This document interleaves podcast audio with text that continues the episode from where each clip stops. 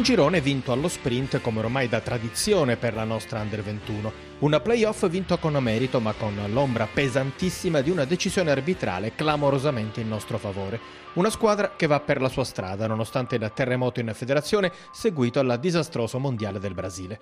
Il 2014 dell'Under 21 può sintetizzarsi così, ma gli obiettivi raggiunti sono da concretizzarsi nel 2015 per la seconda volta consecutiva l'Italia sarà nel gruppo delle otto migliori che a giugno si giocheranno il titolo europeo. Una competizione, quella in Repubblica Ceca, che ha un valore doppio, visto che mette in palio anche quattro posti per le Olimpiadi di Rio 2016. Insomma, c'è da essere ottimisti e positivi, visto che agli europei ci arriviamo da vice campioni e da favoriti, e visto che i detentori della Spagna sono stati clamorosamente eliminati dalla Serbia, la seconda arrivata nel nostro girone. Ma a livello di Under 21 è sempre difficile fare previsioni. C'è spesso la sorpresa dietro l'angolo e non sempre le vecchie scuole hanno la meglio. Per esempio il nostro girone di qualificazione, Italia compresa, c'erano tre nazionali forti e meritevoli di passare il turno, Azzurri, Serbia e Belgio, e una corsa a tre con l'Italia a inseguire dopo la sconfitta iniziale in casa col Belgio e quella in Serbia.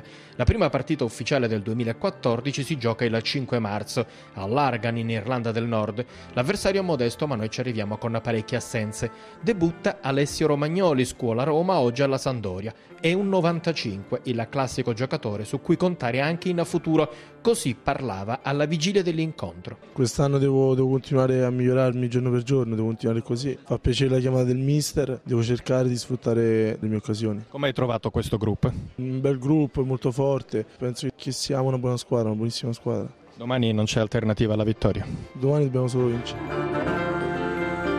In più il campo è una distesa fangosa per le abbondanti piogge del periodo. Gli scarpini sprofondano il pallone, non si controlla. Alla fine però è vittoria per 2-0 con le reti di Rugani e Trotta solo nella ripresa. Il temuto passo falso non c'è stato. Il calendario dell'Europeo Under 21 non è un modello di coerenza. Dopo la partita di marzo si torna in campo a settembre con quattro sfide decisive nell'arco di un mese.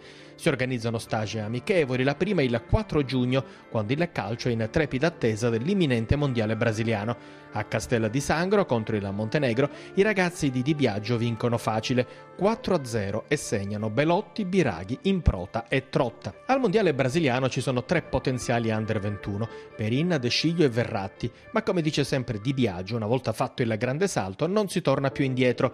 L'under deve raggiungere obiettivi ma deve anche essere il primo serbatoio per la nazionale maggiore. Sono tutti d'accordo i nuovi arrivati in federazione. Dopo il mondiale brasiliano Abete lascia la presidenza a Tavecchio, Prandelli la panchina a Conte. Se ne va anche Arrigo Sacchi, responsabile di tutte le selezioni giovanili. Antonio Conte si prende la supervisione e con Di Biagio l'intesa è perfetta. In fondo, in campo, erano entrambi mediani e la visione del calcio è simile. La prima uscita è negativa, torrido pomeriggio ferragostana a Ploiesti in Romania. La nostra under è imballata, poco lucida e perde l'amichevole per 2-1, segna Cataldi. Gli appuntamenti veri sono quelli di settembre, però, soprattutto il primo, venerdì 5 contro l'avversaria numero 1, la Serbia. Si gioca a Pescara. L'inizio è da infarto, primo quarto d'ora siamo sotto di due reti. La difesa è in bambola, la squadra non gira. L'eliminazione è dietro l'angolo. Nel finale di tempo Belotti si procura e trasforma il rigore della speranza. Nella ripresa pareggia ancora Belotti e decide con un gol strepitoso Berardi, il talento che ha ritrovato l'Under dopo l'esclusione per motivi disciplinari.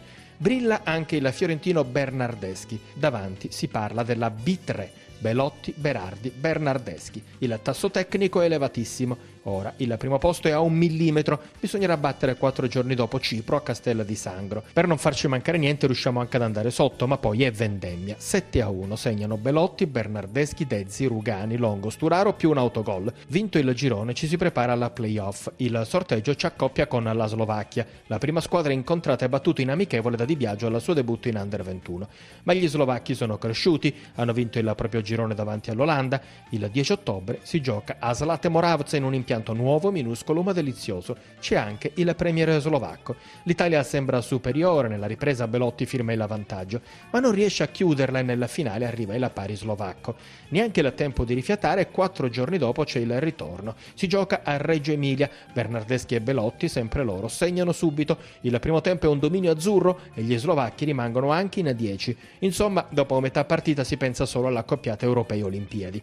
Nella ripresa succede quello che non ti aspetti. Lobotka segna il 2-1 e andiamo in sofferenza. Gli slovacchi ci credono, soprattutto quando Bianchetti stende platealmente Schranz in piena area di rigore. L'arbitro scozzese McLean indica il dischetto, il fallo. Lo hanno visto tutti, tranne il guardaline Harris che tra lo stupore generale fa tornare l'arbitro sui suoi passi senza alcuna giustificazione. Gli slovacchi perdono comprensibilmente il controllo, terminano in 9 e nel finale Longo segna il 3-1, ma è una qualificazione con un'ombra gigantesca. In tribuna c'era il presidente federale Carlo Tavecchio che a fine partita commentò così. L'arbitro è lui il dominus della situazione, noi prendiamo atto, d'altro canto non era mica detta che la partita finiva lì, eh? c'erano ancora altri 20 minuti. Poteva anche parare il rigore. Poteva parare il rigore, c'erano tante cose, comunque io credo che ogni partita va presa per quello che dà e per quello che si vede. Noi siamo contentissimi di aver raggiunto un risultato che non è di poco conto che ci apre una finestra davvero interessante sulle Olimpiadi ma amareggiato è soprattutto Gigi Di Biagio che vede offuscare gli indubbi meriti della sua squadra. E non dobbiamo dimenticare quello che abbiamo fatto, quello che abbiamo fatto in questo anno e mezzo e vorrei fare i complimenti comunque ai ragazzi perché sì mi sono arrabbiato con loro ma hanno fatto un qualcosa di straordinario, siamo passati il girone primo in classifica con il miglior attacco, miglior difesa, anche in questo playoff comunque hai siglato quattro gol tra andata e ritorno, quindi una squadra scorbutica, togliendo questo secondo tempo un po' così, insomma non sicuramente positivo, bisogna evidenziare la crescita dei ragazzi e quello che hanno fatto perché hanno fatto veramente qualcosa di incredibile ma alla fine la qualificazione è arrivata, mentre squadre come Spagna, Francia e Olanda restano fuori. A giugno saremo in Repubblica Ceca e nel nostro girone ci saranno Inghilterra, Svezia e Portogallo. Le prime quattro andranno alle Olimpiadi e Di Biagio non nasconde il vero obiettivo. Centrare le Olimpiadi non sarà semplice, è normale che sarebbe bello andarci da protagonisti, da protagonisti vuol dire arrivare in finale e poi giocartela, però adesso stiamo correndo troppo, adesso dobbiamo capire dove, dove migliorare sicuramente. Ed allora si lavora per questo, solo amichevoli e staccio da qui a giugno. A novembre a Matera ci batte la Danimarca, mentre a dicembre il test con l'Under DB è positivo. Nel frattempo la B3 è diventata B2. Bernardeschi è incappato nella maledizione degli attaccanti viola, ma in primavera tornerà. Di viaggio lo spetta e gli tiene il posto in caldo.